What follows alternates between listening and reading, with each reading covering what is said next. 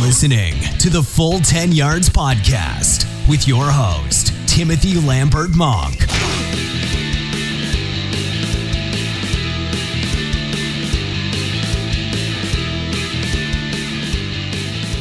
Welcome in. Welcome in to the Full 10 Yards Podcast. It is 16th of July. Happy Monday to you all.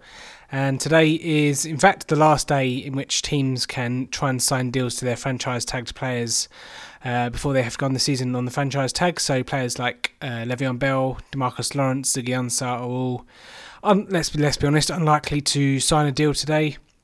I did actually read somewhere that uh, Le'Veon Bell was considering missing sitting out half the season. I think it was Adam Schefter of NFL uh, reporting that, but again, don't think uh, that is that's going to be the case. It's just a case of just wanting to strike a deal. I know the the T team, the uh, two parties were quite close in striking up a deal. Again, don't know how much of that is true, but yeah, today is the last day those those players can sign a longer term contract. Otherwise, they'll be playing under the franchise tag for a year. For those of you that don't know the franchise tag, it's basically uh, kind of a placeholder where you know these top players can.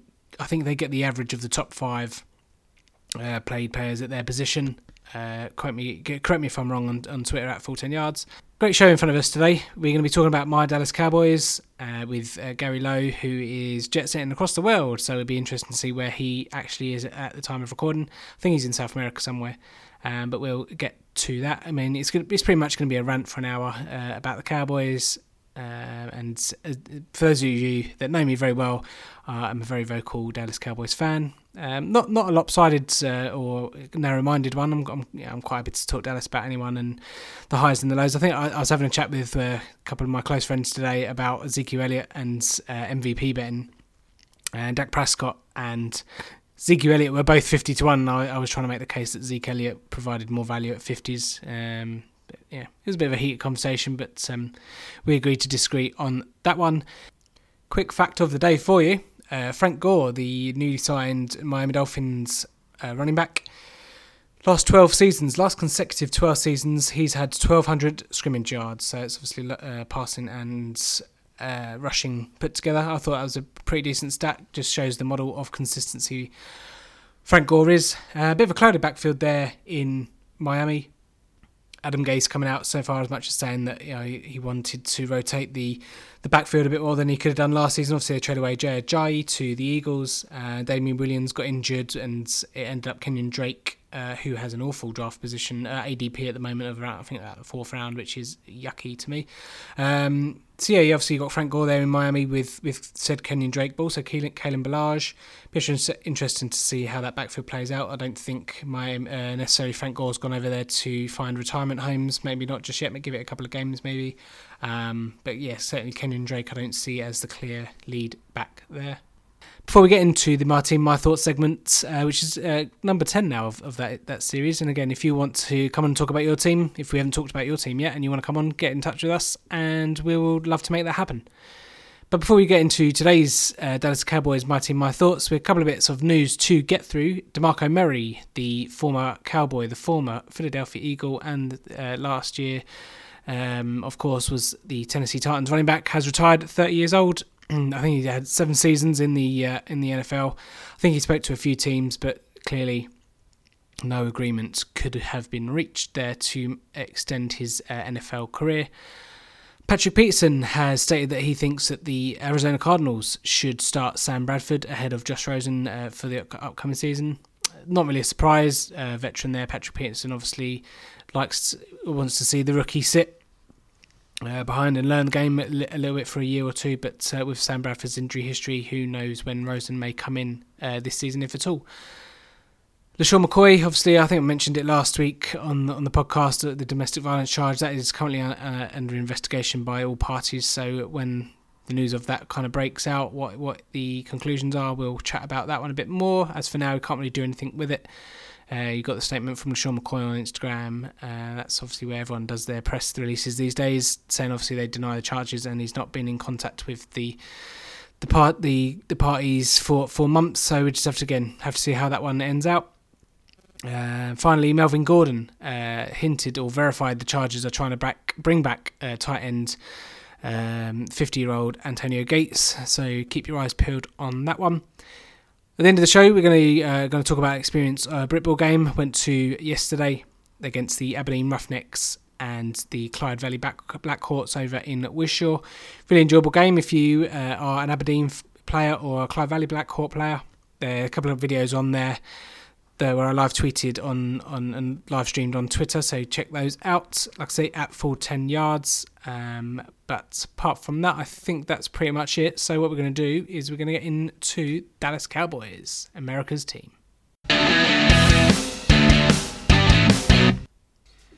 Okay, so it's time to talk Cowboys. I'm looking forward to this one. Uh, I'm delighted to say we've been joined by Gary Lowe, who I believe is in a cupboard somewhere in South America. Gary, how you doing, buddy? How are you doing? Great to be on. Thank you. And uh, yeah, Dallas Cowboys. We'll talk our Dallas Cowboys. Yeah. Um, not just American team. No, absolutely not. And um, so, Gary, give us a bit of um, a background into yourself. Obviously, you're you're travelling around at the moment. Whereabouts are you? Uh, is it Bolivia? I'm currently in Salta in northern Argentina. Argentina. Um, and it's basically just a sort of a six month backpacking trip uh, South America. Um, so got to see a few soccer games over in Brazil and Argentina, and now I'm going up the sort of west coast up towards Colombia. Nice. And uh, so obviously the World Cup World Cup fever is, is hit obviously South America whilst you whilst you've been there. I've, I've never been to South America. Would you would where where would you recommend? Where's the nicest place you've been? Uh, I, I would say Brazil is absolutely incredible. Um, that that was amazing. Um, as far as the World Cup's concerned, I was pretty disappointed because Argentina went out quite early. I really wanted to see like the fans erupt and go crazy, mm. um, which I never got to see. But um, yeah, it's been a fun experience to, to be here while the World Cup's on. Yeah, absolutely. Um, yeah, so it's not really somewhere that's uh, been, kind of been on my radar. I'd like, I wouldn't mind going to say Bolivia and uh, the the flat the flats the salt flats um, over that way, but um, yeah, it's not not uh, overly high on my list. But Gary, let's uh, we're obviously here to talk about football. So how how have you how long have you been an NFL fan and like kind of how did you become a, a Cowboys uh, fan? You know what what uh, what what you love most about American football? I think, like a few of your previous guests, I um, got into in Channel 4 back in the late 80s, early 90s. Um, I was just fascinated by the, the razzle dazzle, the big spectacle of the NFL. Um, you know, I was, I was sort of about seven or eight years old at that time. Um, and I guess the, the sort of the three big teams that I remember, I mean, obviously Dan Marino's Dolphins were around at that time. Elway's Broncos. But the three that I really remember were the Bears with Walter Payton and the Fridge Perry. Um, the 49ers uh, with Montana and then afterwards Young and, and, uh, and Jerry Rice. And then obviously the Cowboys came along with Aikman and Smith and Irvin and Charles Haley at defensive end as well.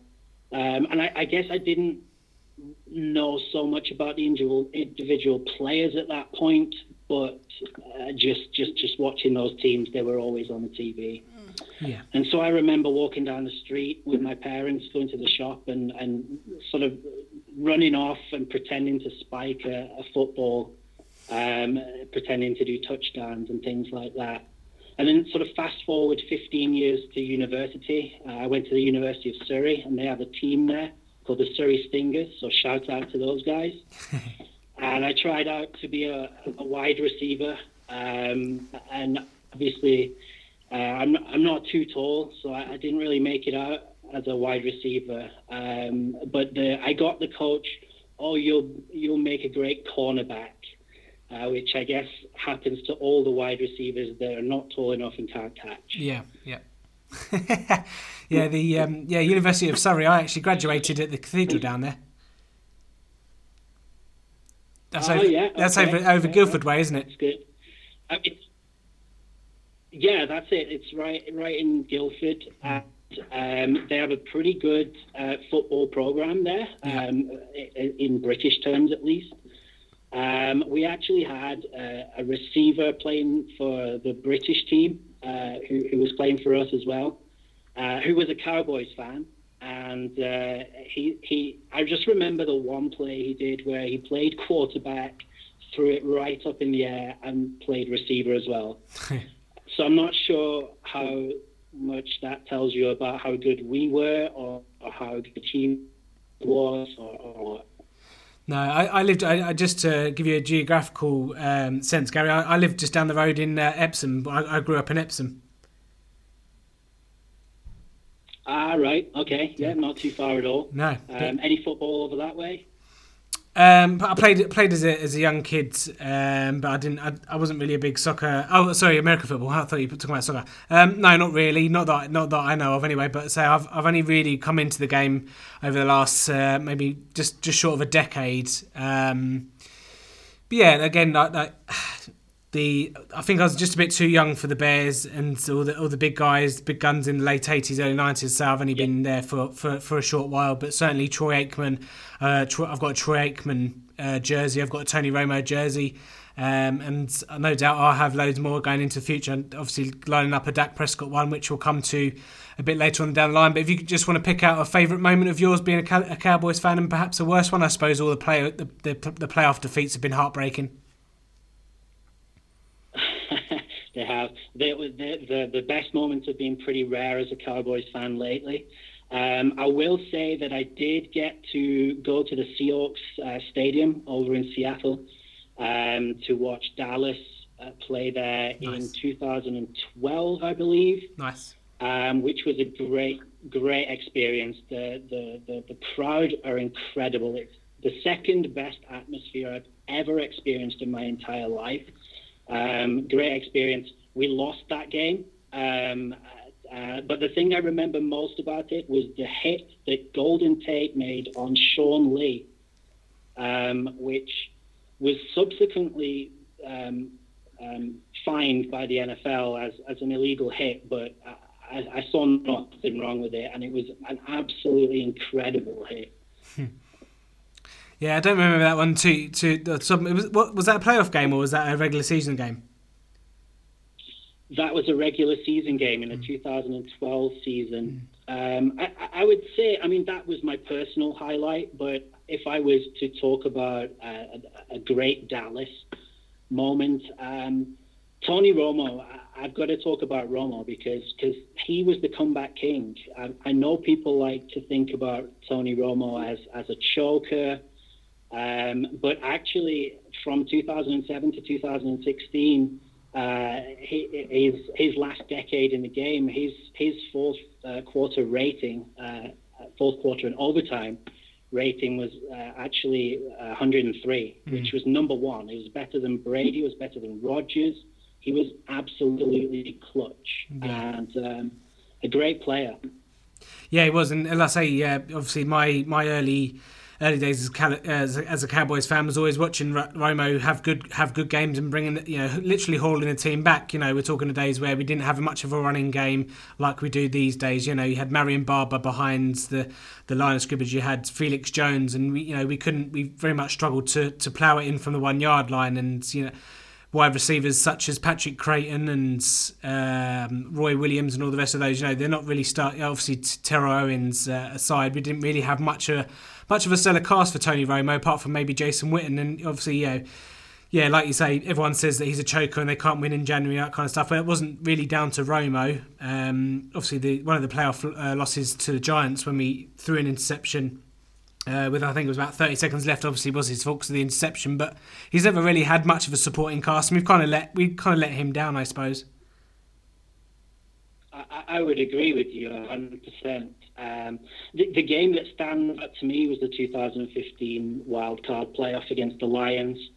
Um, he'd taken six sacks. Uh, he wasn't really on form. We had a quiet Dez. We had a struggling DeMarco. And who pops up? Terrence Williams with two touchdowns from Tony Romo uh, to win the game 24 to 20. And that, that one really sticks out in my mind.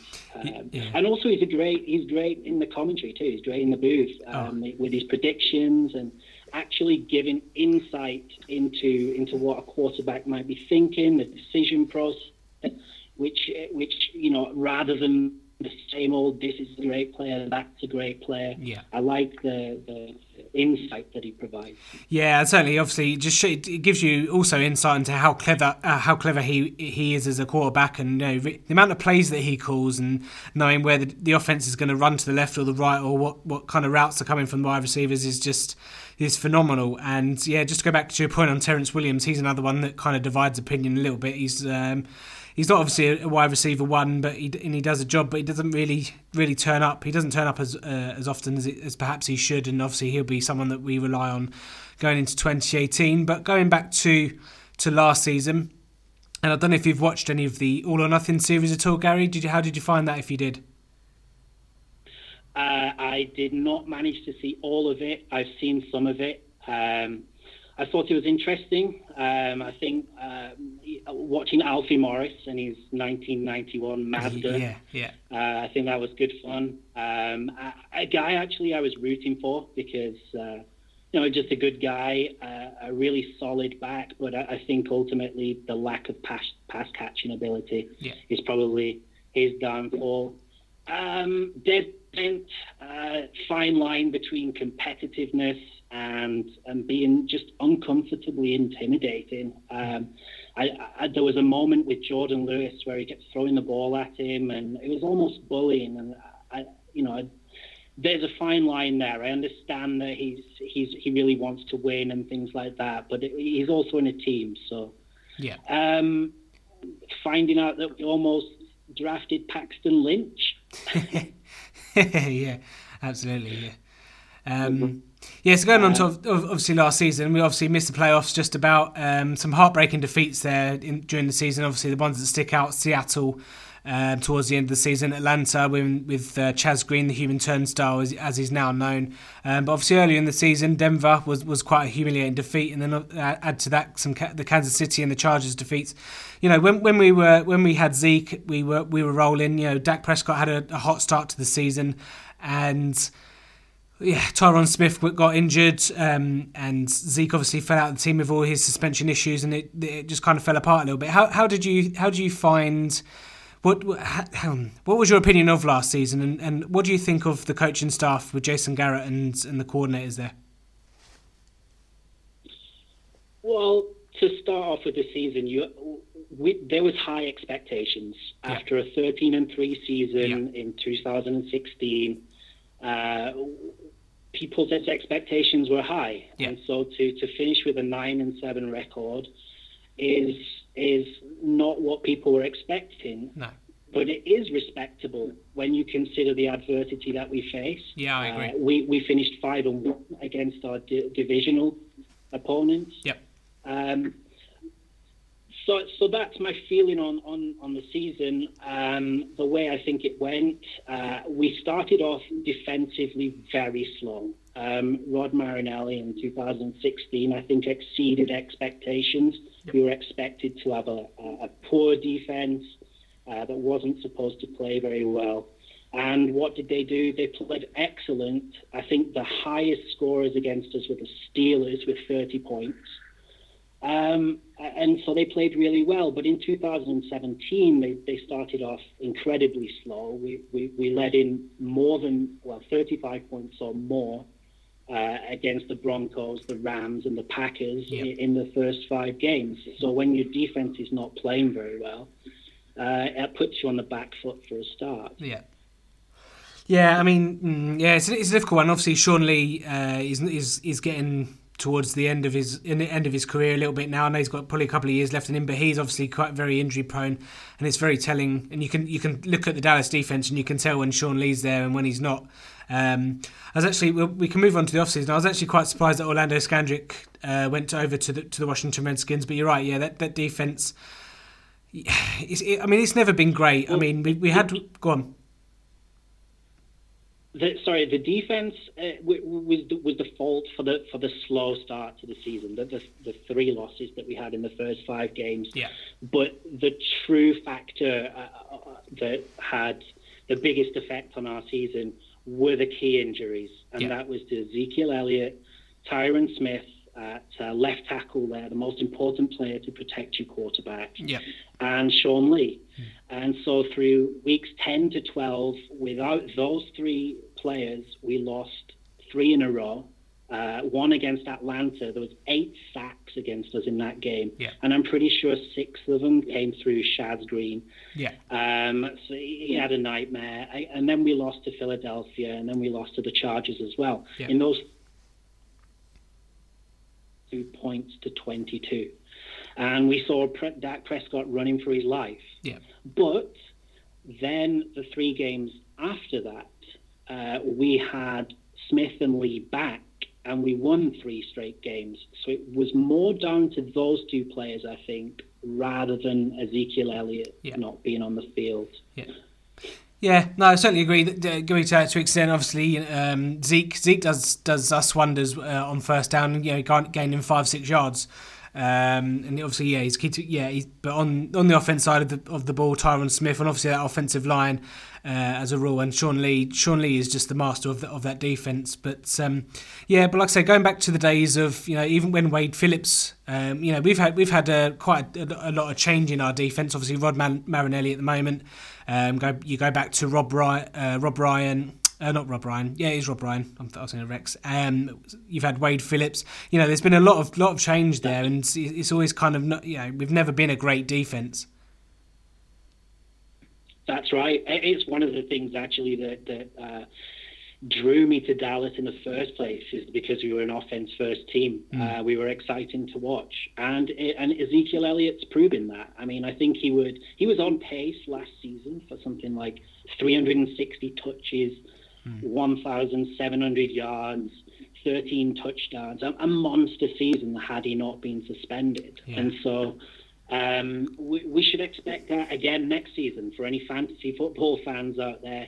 Get Ezekiel Elliott in your team as soon as you can, and uh, and that Dak, Dak Prescott, um, we're looking at um, again throughout the first eight games of the season, he was one of the best quarterbacks in the, in, in the league. I think um, a fantasy football stat out there right now is that uh, he was number one quarterback overall in the first eight games, Yep. and he was dead last from the ninth game onwards, which was 34th out of 34th, which there's only 32 teams in the NFL. yeah, yeah. No, just to just to back that so one up. yeah, Um, sorry, yeah, Gary. I was just going to say, just to back that one up, I've got the stats. I've got his weekly finishes here in fantasy. So he started off um, week one was the twelfth, and then week two was the eleventh quarterback. Week three, 10. Week four, the 9th. Um, week five this is, was the number two quarterback. They had the bye, and then out of that he was the quarterback three, quarterback twenty four, quarterback three. So that just shows you how how well he did. Um, that was obviously before Ezekiel Elliott um, was was on suspension. So it just shows you as well how how good he was. Exactly, I, I, I think so. And Matt Harmon had him uh, started as the top uh, quarterback for accuracy in tight window throws Yeah. last year. Uh, Matt Matt Stafford at second, and um, you know there, there's a lot to be um, looking forward to with, with Dak Prescott. I, I genuinely believe he- he's a good quarterback, and, and he's shown glimpses of it last year. Obviously, that Atlanta game where he took eight sacks that really affected his game. You Yeah. could see it, v- visibly see it in the games. He was running for his life. Yeah, Um, and, and, and a couple of other players I, I would just mention that had uh, steps forward uh, last last season for Dallas. Jaylon Smith yeah, um, as linebacker there. He, he had six starts out of 16 games, but but managed uh, 81 tackles. So if, if we compare that to Myles Jack, because I was a big Myles Jack fan, I, I actually thought we should have um, drafted Myles Jack in that um, draft. But Myles Jack started 16 games and only had 90 tackles. So Jaylon Smith wasn't too far behind. no, Um, Taco Charlton started really slow. He's obviously a first round pick, so Yeah. you expect quite a lot out of him, but only played 38% snaps Yeah. because he was playing behind uh, Jack Crawford and uh, uh, Demarcus Lawrence there. yeah, And so, um, but in the last five games, when he started to play more, he started to, to, to play a lot better. So we can hopefully look forward to something from him. And then Byron Jones obviously had a, a fantastic year. Um, they're going to be moving him out to corner, I believe, this yeah, year. yeah, yeah, Uh, and and he'll need to play well with Awuzie because we're going to be playing ten Pro Bowl, ten games with Pro Bowl receivers next year. So they're going to have their hands full. Yeah, no, and I, I, I I'm quietly confident and optimistic of of. Um, again, I'm, I'm not the biggest fan of the coaching staff, and don't get me started on Jason Garrett because we'll be here for hours. But yeah, I, I think they're young enough and they're learning, they're learning and coming along enough to to be respectable. I think next season, so that Dak Prescott and Ezekiel Elliott don't have to so, sort of revert to you know 2016 of ground and pound and grind the clock out and time of possession to be you know 40 minutes, which is just is, is ridiculous ask of of that offense. And just to obviously go back to your point about Dak Prescott, yeah, I agree. The the Atlanta game kind of put the willies up him a little bit, and he started seeing a couple of ghosts, and you know that's where all the errors started to come in, and you know didn't trust the offensive line, and hopefully you know that he can kind of reset off in the off season. He gets Zeke back, he gets the offensive line with a couple additions, which we'll go on to very very shortly. Um, so although I'm not expecting another 13 and 3 season, I do I do certainly expect to be in the 9 9 10 win range again. Um, but you know, if things go well on defense, certainly can go to the upper echelons of maybe 11 and 12. Yeah, I, I couldn't agree with you more. Mm. Uh, I do believe we'll we'll go back to being a winning team. Um, the, the, the problem is the the Eagles. I guess they're they're still in our division and they're still a very strong team. Yeah, very very uh, competitive NFC East next season, judging by the off-season moves by both the Giants and the Eagle uh, and the Redskins as well. But let's move on to the the Cowboys off-season a little bit, and let's just mention about what has changed. So, Jason Witten uh, shocked everyone by you know going to the broadcasting booth on on actually draft day. Um, everyone obviously thought Greg Olsen was going to be that kind of guy, and then to be trolled by uh, was it David Akers, the uh, kicker for or the punter for the Eagles, and selecting Dallas Goedert? Uh, we kind of left ourselves, ourselves short a little bit there. Uh, the tight end position. Obviously, Dez Bryant has also left. Uh, I mentioned Orlando Scandrick to Washington, and then Ryan Switzer was a slightly surprising one for me. For uh, obviously the deeper, the deeper knowledgeable guys in, in the league, but he's gone to Oakland. What, what did you? How did you find all those losses on offense? Obviously, that's a big portion of the targets in Witten and Bryant going. Yeah, so so with regards to targets, we we've actually lost fifty percent of our, our target yep. between Dez Bryant, Jason Witten, and Brice Butler. Uh, that that's uh, 242 targets, I believe, that we've lost. Yeah. But I, I'm a, I'm a I believe in next man up. You know, like we've we've brought in Gallup, we've brought in Hurns, we've we brought in Beasley. Um, I don't know if you saw it, but Romo came out the other day and, and said about what happened when they lost To when he lost To in uh, Terrell Owens, sorry, in 2008, Miles Austin stepped up with two 1,000 yard seasons mm-hmm. uh, until Dez arrived in 2010. Could that could the could the guy be called Cole Beasley? I mean, he had a fantastic season in 2016. Yeah.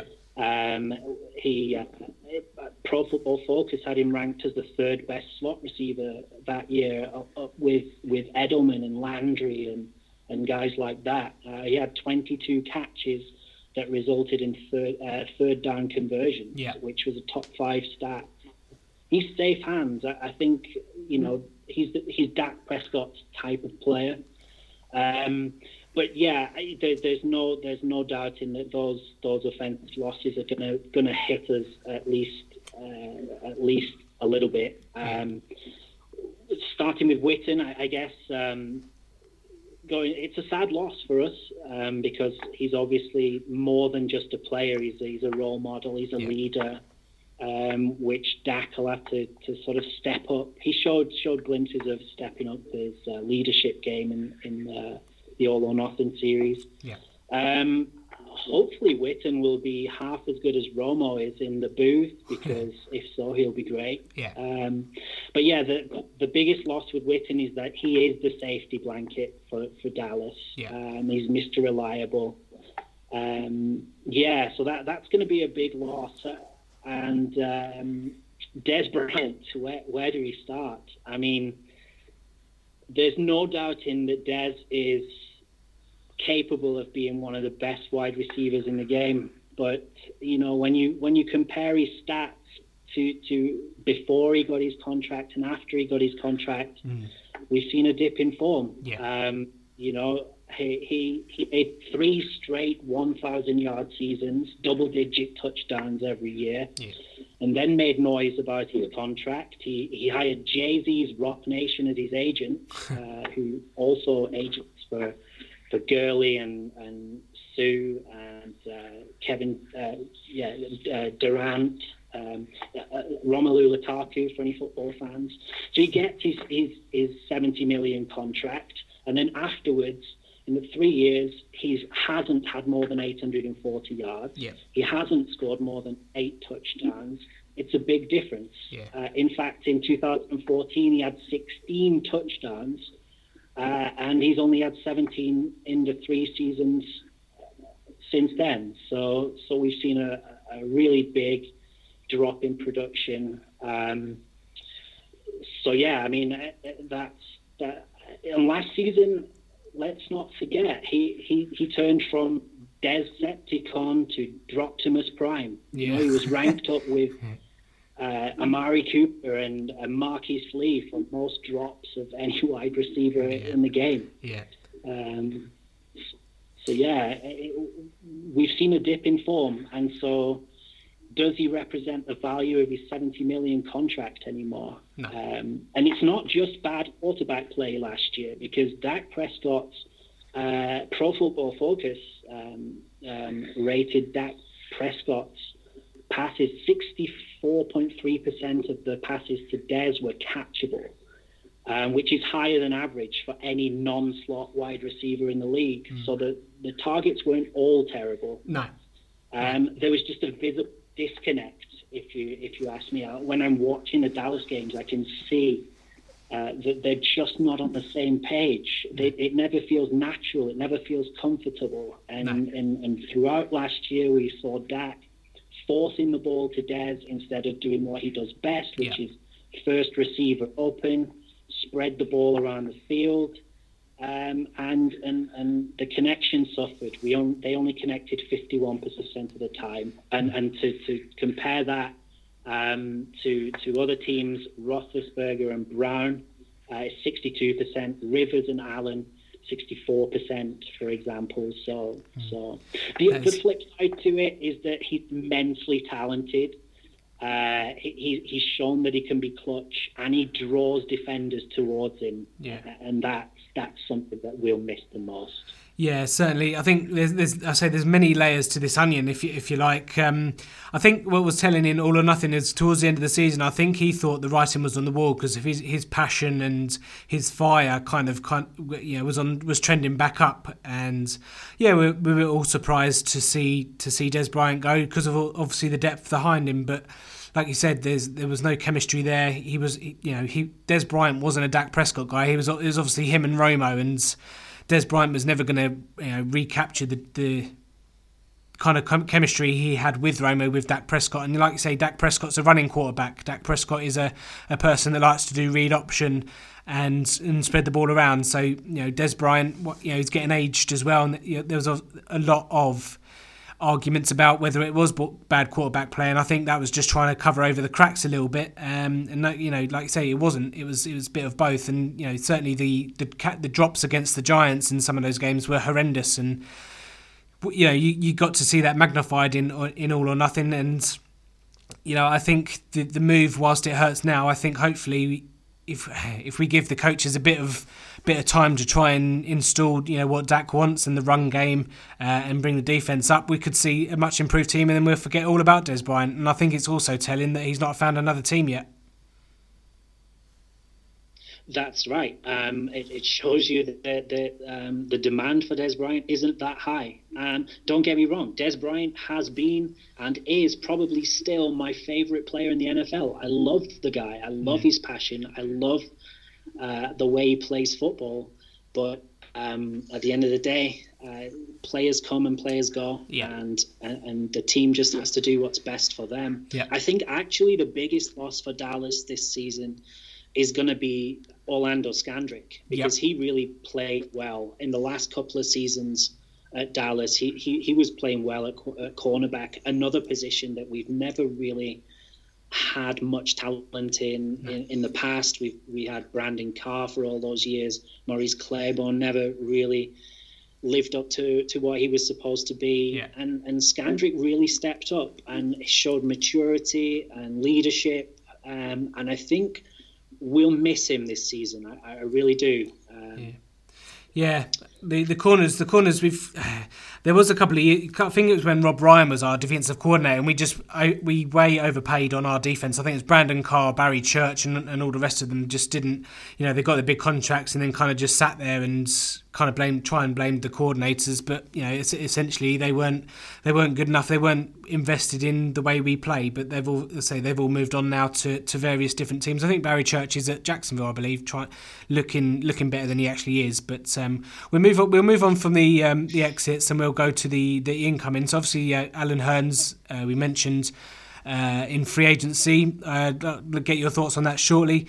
Um, the O line, Cameron Fleming, I think is a very good signing for us to give us a bit of depth. Um, and obviously, in the draft, we haven't mentioned obviously Leighton Vander Esch at linebacker to hopefully take over the reins from Sean Lee.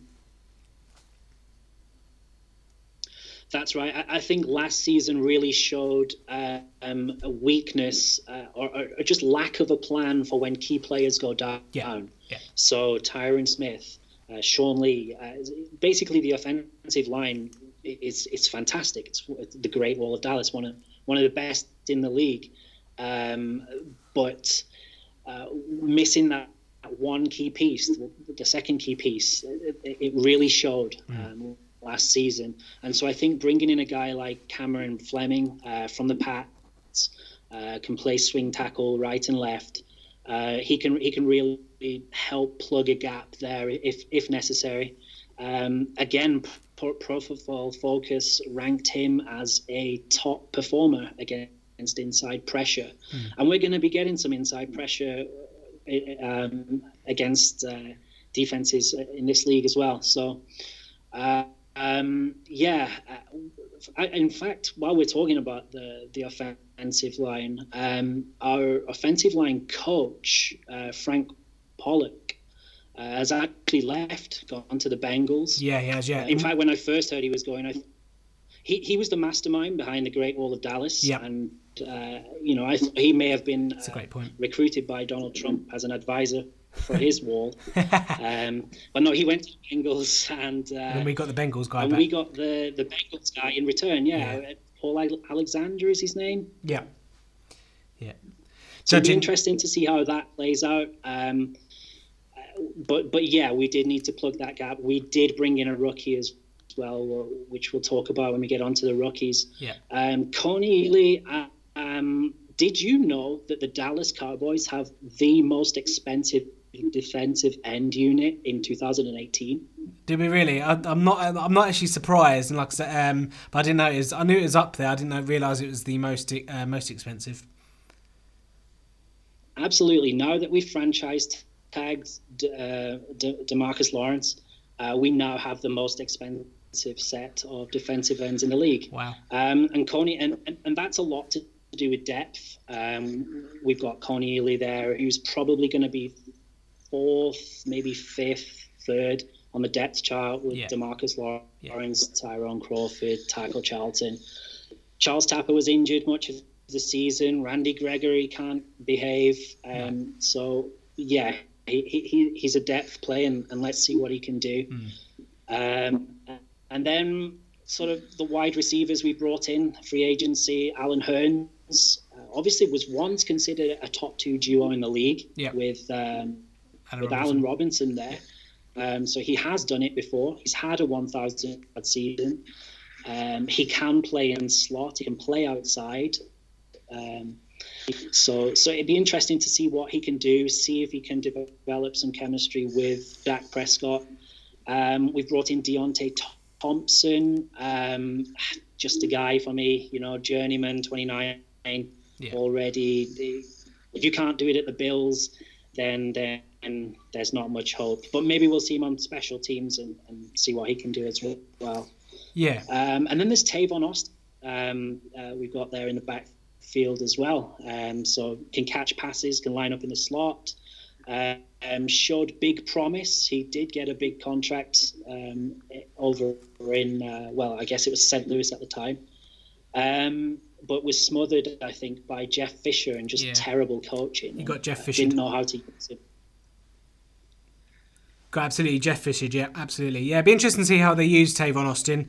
Um, obviously, they, I think they come out with a stupid quote saying he's going to get 20, to, 20 touches a game. I don't think that's obviously realistic, but um, certainly if they use him effect, if you, they use him the way that he should be played, I, I, certainly think that he can serve a role for Dallas. Whether it's on third down to give Zeke a bit of a breather, or to just kind of flip motion to the outside and just you know get let him take the top off the defense. Definitely, definitely definitely. Um, I, I, really think he can do a job if mm.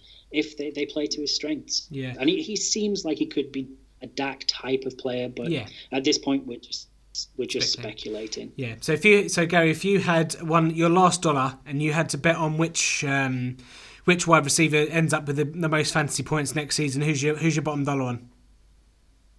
do you know what? I, I would not put my my my dollars on anybody. I would in fact take the cheapest possible um, it, between between Hurns, uh, Gallup, uh, probably those two really are, are the standouts, and yeah. and just hope, hope, one of them hits. But don't overpay for any of them. Mm. Yes, we need to make up the fifty percent targets, but we really don't know how that's going to play out until um, obviously preseason and, and training camps and things yeah. like that. So um, for me, I would take the cheapest. I would probably lean slight Hurns because we know what he's done in the NFL. Okay. We know he can do it. Mm. Um, and Hurns, Hurns actually turned down bigger offers. He turned down the Jets to yeah. come to Dallas. He really wanted yeah. to come to Dallas. And we've just changed our uh, wide receiver coach um, yep. from uh, Derek Derek Dooley, was it? Yeah. Um, and Dooley, we've yeah. just brought in uh, Sanjay Lal, hmm. who's born in London, by the way. Ooh. Uh, yeah, so we got something to cheer for. And we brought him in, who's actually a very respected wide receiver coach who uh, is apparently a very good teacher. Um, and Hurns specifically noted him as a reason why he wanted to come to Dallas. Interesting. Um, so yeah, that that's a little insight there. I, I, would probably put my money on Hurns if I had to, um, but obviously, you know, Gallup's probably there for the for the long haul. Yeah.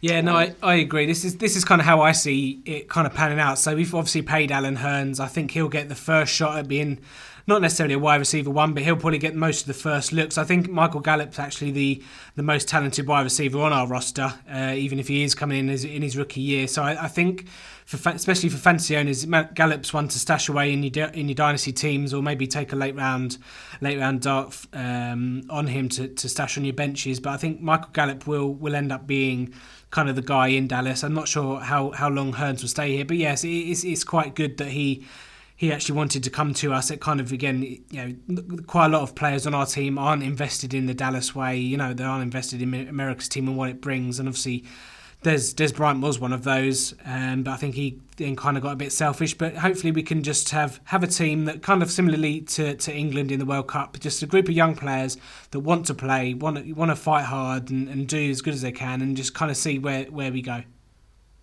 That's right. We we do actually have a very young team in the NFL. I, I believe we've got only three players that are above 30 years old yep. right now. Mm-hmm. Um, the, the the the guy who holds the the, the ball for the kick. I can't remember um, what we call L- it. Ladouceur, the uh, long snapper.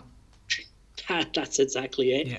Um, so this guy, um, I believe Dan Bailey is it maybe that's over thirty, and, and Sean Lee, Sean Lee, yeah. who's who's obviously the leader of our defense. Uh, the rest are all uh, thirty or younger. So we do have a young squad, and, and it does kind of remind you about that that England squad actually. Just a young set of guys who are hungry to to prove themselves. Yeah, um, absolutely. So so yeah, I would I would uh, agree with that, and and with uh, Gallup, I, I, totally agree. I think Gallup is the big time upside. Uh, it, it depends how your roster is in fantasy. So if you have a few players that are are pretty good right now, and you can you can take a risk on a guy, then then you probably want Gallup. But if you want a guy who's more likely to have a safer floor, get you week to week points, kind of like a, a Golden Tate type player, then um, perhaps perhaps Hurns is your guy. Yeah, no, I certainly agree to that. Okay, so I've got um, I didn't I I've got a little game for you, Gary. I know you didn't you didn't know about this, so I thought I'd surprise you. So we're just gonna play a little game like I do. Like if you've listened to previous ones, you know I I pick a player and then I pick a stat and then you get to choose who who had more more of that stat. So obviously I've gone Dak Prescott. Before we could we could we just have a little chat about the um, the uh, the draft? Yeah, we can do. Yeah, of course we can. Um, so so I, I, just I found it a very interesting draft uh, because Dallas has taken Dallas was always known as this this sort of um, I don't know flashy team that would pay the cash and we would get the big stars. But I think you've seen lately a, a real switch in uh, direction and, and how the, the, the, the Joneses have approached drafts um, lately and, and approached a team and trying to develop players through the draft. Mm. So, I mean, in that regards, you, you look at the the the um, was it the 2016 draft with Ezekiel Elliott and uh, Jaylon Smith. I really feel that that will be the cornerstone of our Dallas team for years to come, mm. as long as we can manage the cap space.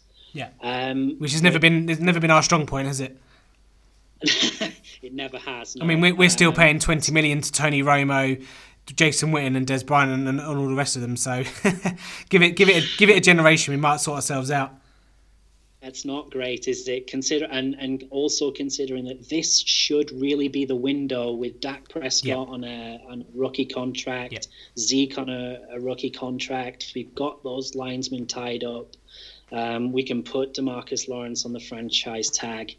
Um, so so but but I like the way that they're developing the team yeah. through the draft yeah. uh, these days. And so you know I, I, like some of the the players that we have drafted. Leighton Vander Esch I think was a surprise pick yeah. that we we didn't take a wide receiver. Um, but obviously, I think the idea is that he will be the replacement for Sean Lee in the long term, kind of a general, uh, uh, you know, a, um, leader at, back there. And, yeah. and in short term, we'll obviously uh, replace Hitchens as well. Yeah. Um, Connor Williams, an important draft pick, I think, therefore, on our offensive line. Again, back to the point about the weaknesses from last year. We're looking at a guy who is highly rated, uh, and it's good to see a Texas Longhorn play uh, play for the Dallas Cowboys as well. Yeah. Uh, and then you're looking at um, obviously Gallup. Uh, he's had two 1,000 yard seasons uh, over there at Colorado, so we obviously needed that help at, at wide receiver. Um, 21 touchdowns as well. Um, the latest reports I've seen of him was that he's a sort of smaller version of a Dez type player in that he's physical. Um, and did you know that Michael Gallup actually owns a horse? He has a horse for a pet. No, does he? Goes, goes with his does. surname. he has a horse called Dan, and it's in uh, Georgia somewhere. Yeah, nice. uh, so yeah, we got that those as well, and then a bunch of depth plays as well. Dorance Armstrong at defensive end. Yeah. Uh, another one, I guess. Um, Dalton Schultz, I think, will, will obviously. I think his main strength uh, at Stanford was blocking, blocking so yeah. um, we'll see what he can do. Um, yeah, a developmental quarterback with, with Mike White. Um, and the, the, I guess the two that, that are really stand out to me, late round picks, uh, Bo Scarborough. Yeah. Um, I, I, heard a lot. Um, I do sort of follow Alabama and Texas, uh, but, um, college football. So I was hearing a lot about Bo Scarborough, big game player. Bruzzoni. Um, yeah, can can can punish the ball. You know, punish defenses, get the ball uh, in into the end zone, um, and Cedric Wilson as well, who um, sort of under the radar right now for us, yeah. but also had two 1,000 yard seasons and 18 touchdowns at college level too. Yep. Could be really good. I've seen a few really good reports of, of Cedric mm. Wilson mm. as well, so yeah, we'll see what they can do. But I, I, think it was a good draft. Yeah, what, I what do. You think? Yeah, yeah, absolutely. I, I certainly. Yeah, Bo Scarborough is a great compliment to to Ezekiel Elliott a bit later on down the line as a bruiser and as a as a pounder. Um, Cedric Wilson, like I say, I think he was one of our last picks, wasn't he? Um, I think he was one of the last round of picks for for us, um, a wide receiver. And again, if we can get players like him that have, have you know, obviously done it in college. We just hope that they can translate to the NFL. But he's certainly got the, the credentials, judging by what he's done in college. I know it's a totally different game uh, in the in the NFL, but again, even if it's a depth play, uh, I, I, I did really like our draft. That's right. Um, you you, you want to see that they have at least proven it in college, and it looks like some of those guys have. So that, Yeah. that, that would be good. Yeah. I would say positions that we probably should have addressed but didn't. Safety. Yeah. Um, we're we're going to be weak at safety, unfortunately. We'll see. Um, we'll see if Frazier can step up there and a few other players, but it would be nice to see Earl Thomas uh, come into the league. That's for sure. Um, defensive tackle. Uh, we're going to be facing Saquon Barkley and Derrius Guice this year, so um, we're we're going to need some help there on the inside with with the, with those guys. Yeah, that's a good point. Um, interestingly, Hankins is still out there on the free agency, so we could take a, a plunge with him as well. Or not sure. And then and then I guess at tight end, it's really up in the air. I'm not really sure who's going to be the guy who steps in for Witten. I'll tell you. Those I'll, are definitely I'll tell- areas that we could we could prove. I'll tell. I'll tell you who it is, uh, Gary. I think it's going to be Blake Blake Jarwin. I don't know if you know who Blake Jarwin is, but I think, um, like I say, Dalton Schultz is the is a blocking tight end. Rico Gathers, I think, is pretty much on the bubble uh, and looking at the. Um, at the sidewalk, as they call it in America, uh, outside the exit door. Obviously, Geoff Swaim's there. He's been there for a couple of years. I think he'll probably have to get some snaps as well. But probably, you'll probably see quite a lot of two tight end sets um, to try and do a bit of play action. And then one of those tight ends, maybe Blake Jarwin, kind of scuttling out, um, kind of like uh, how Gavin Escobar used to do back in the day. Um, and the other the other night the other guy whose name escapes me from a couple of years ago. But um, yeah, I mean, it's, you know, tight tight end for, for Dallas is not going to bear any fruits for fancy fantasy purposes. But I think Blake Jarwin's probably got the best shot at, at being productive for us uh, in terms of parts and catches, while Dalton Schultz um, or Geoff Swaim do do some blocking. Absolutely. Do not draft any Dallas Cowboys tight ends No. for your fantasy football team. I think that's what we can um, conclude from that. Yeah, absolutely, absolutely agree. Okay, so should we, should we move on to our little Dak Prescott game? Now you've had time to pull up some stats. Oh no, I stats on Dak Prescott, unfortunately. Um, but yeah, go- ahead. Okay, so I've got, I've got a couple. I've got um, Dak Prescott's uh, passing yards and uh, touchdown throws. So we'll start off with passing yards. So Dak Prescott or Eli Manning? Passing yards, um, I would guess that Dak Prescott had more. That is incorrect. Eli Manning had but just over 100 and 140 more. Um, it was quite a close one. It was quite, was quite close. I mean, it's, Dak Prescott's a hard one to do for this because, for, for obviously for the people answering the questions, because you know, he had such an up and down season, and the people that I've compared to here, you know, they've also had up and down seasons as well, and it's just trying to trying to establish um, how how close, yeah, how good a season Dak is. And the the main reason I do these with the other teams is just to kind of give people an understanding on actually, you know, the perception that Dak had a really bad season last season. Well, no, he didn't. He had a he had a poor end with Ezekiel Elliott out. But you know, on, on the whole, you know, Dak Prescott's been a to- has finished the tenth quarterback in fantasy for the last two years in, in that he's been in the NFL. So. Um, Yeah, he's he's a solid quarterback. He's Yeah. he's he's got a twenty-two and ten win ratio right Yeah, now. yeah, yeah. No, it's very, very underrated. And say he gets obviously being a running quarterback as well. He gets a lot more of a bump up because rushing quarterbacks are obviously t- treated quite fairly, uh, quite well in uh, in fantasy football. But um, we shall move on. Uh, Dak Prescott or Cam Newton? Oh, I would guess that that's going to be Cam Newton. Yeah. See, I knew, I knew you were going to guess that. It's uh, Dak Prescott, and uh, it is uh, the difference was twenty two yards. So, Wow, yeah, wow, that's incredible. That actually, the thing that stuns me about that is that Eli Manning had more yards than Than Cam Newton. uh, Cam Newton. Yeah, yeah, yeah. Yeah, strange one. Obviously, Cam Newton had a very hot and cold season as well, but it shows you kind of the level that, that yeah, the, the, the, the Dak kind of, you know, who he, the company is with, with him. But um, the final one for the passing yards, I've got Dak Prescott or Derek Carr. Derek Carr didn't have a very good season either. Um, I'll go with a hope that it was Dak Prescott. Uh, Gary, naught for three, buddy. naught for three. good at losing. Derek, Derek, Derek informed me that you were most one of the knowledgeable people in, in, in football. But um, I, I, I, I, I jest. I make I make these I make these hard on purpose. I have him fooled. Um, yeah, absolutely. Um, okay, so we'll move to touchdown passes. We've got uh, four players uh, to compare Dak with. So we'll, we'll keep with the, the like the first game. Dak Prescott or Eli Manning most touchdown passes. Oh, Dak Prescott touchdown passes. Eli. Let's go with Dak. I think Dak had more. Correct, correct. I thought. I, do you know what? I very much thought you were on, very much on for a goose egg there. So I'm very disappointed you haven't got a goose egg. But yeah, no, D- uh, Dak Prescott were, had three more, but I won't give the numbers just in case you know any of the others. Uh, Dak Prescott or Andy Dalton?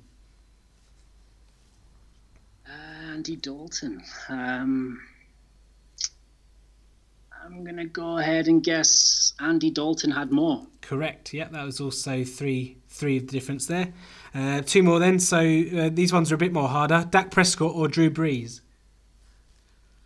Oh wow! Um, my head tells me straight away to go to Drew Brees because of who Drew Brees is. However, last season was Kamara and Ingram who were playing really well, so I'm going to go ahead and say Dak. Yeah, you should have gone straight away if you got there, Gary. Um, Drew Brees by one. Um, Fair enough. I'm very good at this, and I'm very, I'm very good at um, slipping people out. I don't think uh, anyone that's come on yet has got a full house, but um, like I say, I, make, I, do make these extremely hard. But let's see if you can get this one. I, might, I, I would have thought you might be able to get this one. Uh, Dak Prescott or Matt Ryan? Oh, that's surely got to be Matt Ryan. Surely. No, it's not Matt Ryan. Matt Ryan had a really bad uh, season last season for touchdown throws. He was had two different. He had uh, Matt Ryan had 20. Dak had 22. Yeah, that's no. right. He, yeah. I, I, remember he did have an a very good season in terms of yards, didn't yeah, he? He just yeah. didn't have the touchdowns. Yeah, same as Julio Jones. Julio Jones only had three touchdowns on the season, but they had like 14, 1500 yards. So, um, yeah. But it, it, just shows you obviously how how Dak, you know, wasn't below most of those. You know, he's, he's in and amongst it. I just think he obviously gets a bad rap. But um, yeah, there we go. There we That's... go. So let's get before we get you out here, Gary. I say, um, well, we now approaching an hour, so uh, th- thank you for staying in the cupboard for for that, that whole hour. So, have you got any any favourite players, past or present, or any teams that you like to watch? Uh, do you have maybe an AFC team that you cheer? I, I don't know if you heard it, but somebody came in and put the laundry in the machine, and it's now going. No, I can't hear it. That that, that happened. So that happened right we, we played our game, so maybe that put me off my game. Oh, um, excuses. Teams, excuses, excuses. Te- teams that I like to to. I must say that that um, I'm a fantasy guy, so I, I I will unashamedly say that I would prefer my two major fantasy teams to win their league than Dallas. Boo. Um, so so I do. Um, so I do follow obviously the, the the, the, big players in that in, in those terms. So Odell Beckham uh, is probably my favorite non-cowboy in the league right now. If we're discluding Dez, who still doesn't have a team. Yeah. Um, so yeah, I do I do like Odell. Um, I am really looking forward to seeing what a couple of the rookies do this season. So um, the two Georgia guys, Nick Chubb and Sony Michel. Yep. Uh, uh, I really, I, actually, Nick Chubb was my guy this year. I really, I really hoped to draft him, and then he went to the Cleveland Browns in a crowded backfield, yeah. and that killed that off. Mm. Um, so yeah, looking forward to what they do. Um, Ezekiel Elliott, I, I, I, love, I love him. I know he's a cowboy, and I, I shouldn't mention him, but but what he's done since he joined the league has just been incredible. So. I just hope we can keep getting more of that yeah. um, from Zeke. Um, but actually, I really love defense. So right now, um, Jacksonville, I really love what Jalen Ramsey's doing there at cornerback. Yeah. Uh, he was he was pretty much shut down last year. I think. Yeah. Uh, I think he, he was burned once by I can't remember who. but he had a really good season, um, and we almost drafted him instead of Zeke. Yeah, uh, it was it was sort of that Joey Bosa, Jalen Ramsey, or Zeke, um, and uh, we ended up with Zeke. Yeah, um, that that'll be that'll be a comparison that's made for, for years to come. As well, oh well, the because obviously the, the deficiencies on the Cowboys' defense is like, oh well, you could have had uh, J, um, Joey Bosa, you could have had this guy, you could have had this guy, but no, you went for Zeke. So yeah, obviously that's to kind of keep re- reoccurring until you know the, the, the end of time. But uh, again, I think it's justified. I think it was justified. Yeah, I do. We, have seen how Zeke t- turned our our franchise into a, a yeah. 13 and three team. Yeah. The, the, very season he was brought in. Yeah.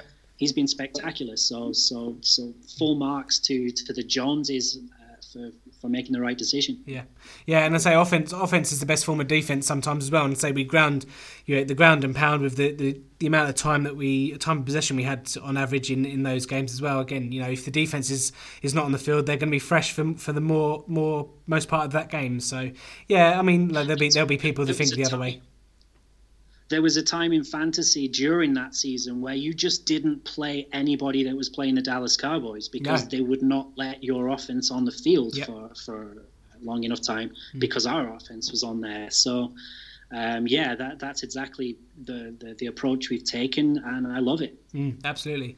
Okay, Gary, I think that pretty much covers it all of it. But before we let you go, uh, one final question. If uh, the American football game or NFL disbanded tomorrow, what would your Sundays consist of? Oh well, I would obviously binge watch Love Island. Oh, um, Gary, you've just ruined the whole interview. Uh, hopefully, my wife's not watching because she's just finished watching it. No, I, um, I honestly, um, I, I, have lived in a few different places around the world, and Sundays have always been American Sundays for me, uh, which has been involved in uh, sort of junk food, beers, watching the NFL. So it's a really big, really big part. Um, I, I, would watch all three games on the Sunday. Um, so it would actually leave a pretty big gap. So mm. I'm not really sure what I would do uh, on a Sunday, but maybe I should get out there and play some Brit ball. Yeah, uh, well, absolutely. Yeah. No, it's um. Do you, do you follow? Oh, so you you follow your your university team on there, but um. Yeah, no, I went to a game yesterday um and kind of got inspired just to maybe get into the gym a bit more. Um, and look at maybe playing a bit of safety or playing a bit of corner. Um, I'm probably similarly built to you, I, I guess. But um, yeah, I just think it'd be, I'd be, be absolutely buzzing to to get out on the field and just play a couple of snaps and just see kind of where that goes. But the hits, I, I don't think I'd be able to take the hits very well, but we'll see how we'll see how we go. You don't usually get too many at corner or safety, so the hits the hits take the toll. I, I didn't pursue it in in uh, university, both financially. I, I, realized that it was uh, expensive. It was four hundred quid for the mm, season, which yeah. is, I believe, fifty boxes of beer, which is a lot of drunken Madden tournaments. Yeah. So that's the direction I took. I chose life. Yeah. And um, so yeah, it was expensive, but also the hits are really hard. Mm. I mean, I got nailed in the ribs, and I was done for for for weeks. I, I just I was struggling to breathe. So it's really um, a testament to, to how big the hits are in the NFL. Yeah.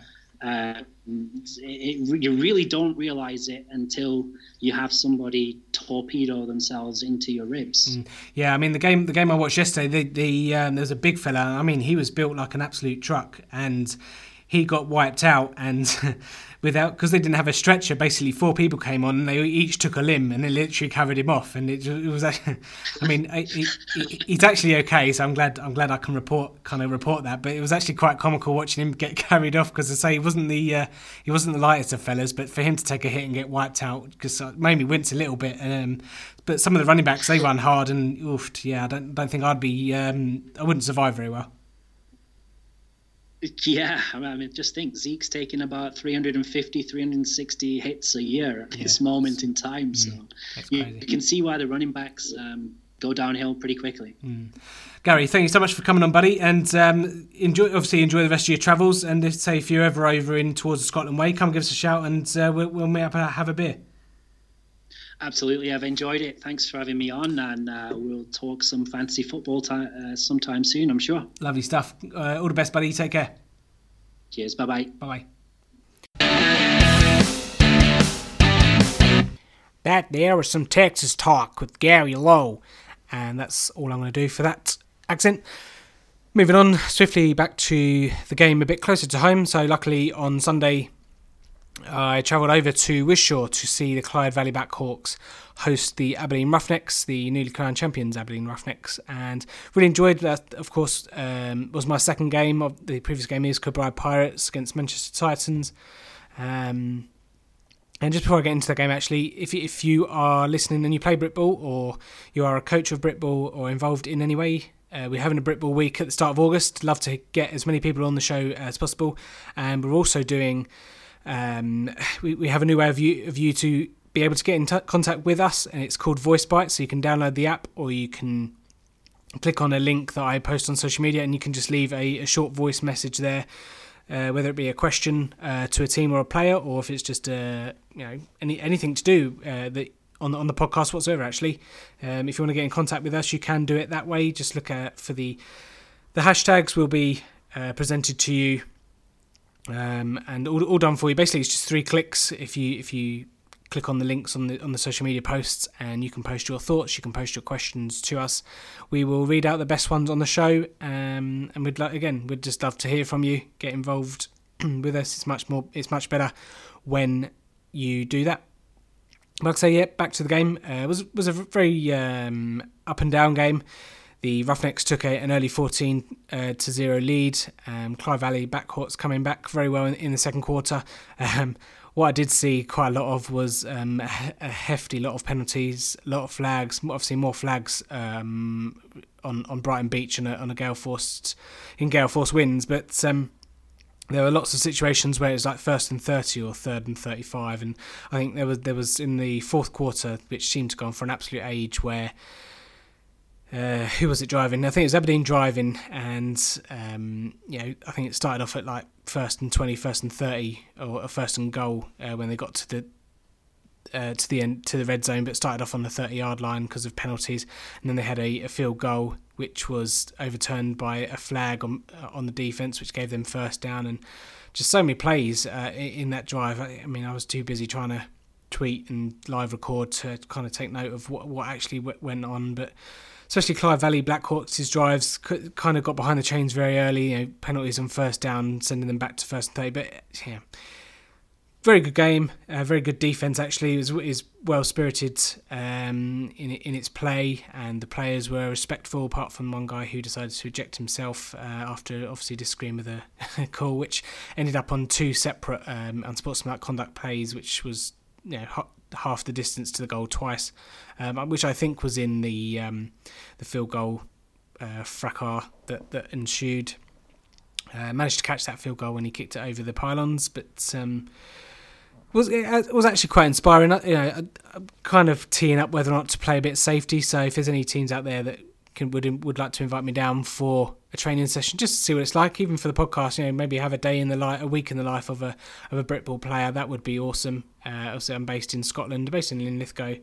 So if you're Edim- anyone from Edinburgh or Clyde Valley or, or not necessarily Aberdeen, but any of those types of teams that are listening, East Kilbride, want to come invite me down for a week, that would be very much appreciated like I say, Britball Week uh, will be the start of August, so keep your eyes peeled for that. We're going to have, in, have a couple of coaches from a couple of teams, stretching from uh, Tamworth to Sheffield, uh, and then some a bit further down south as well.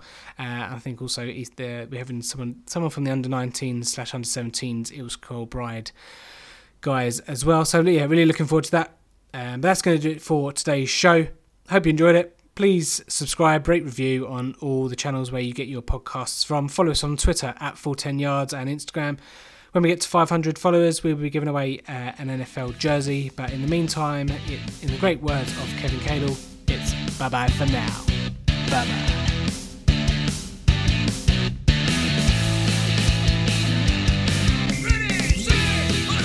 Thanks for listening to the Full 10 Yards podcast. Follow us on Facebook or Twitter at Full 10 Yards or email the show full10yards at gmail.com.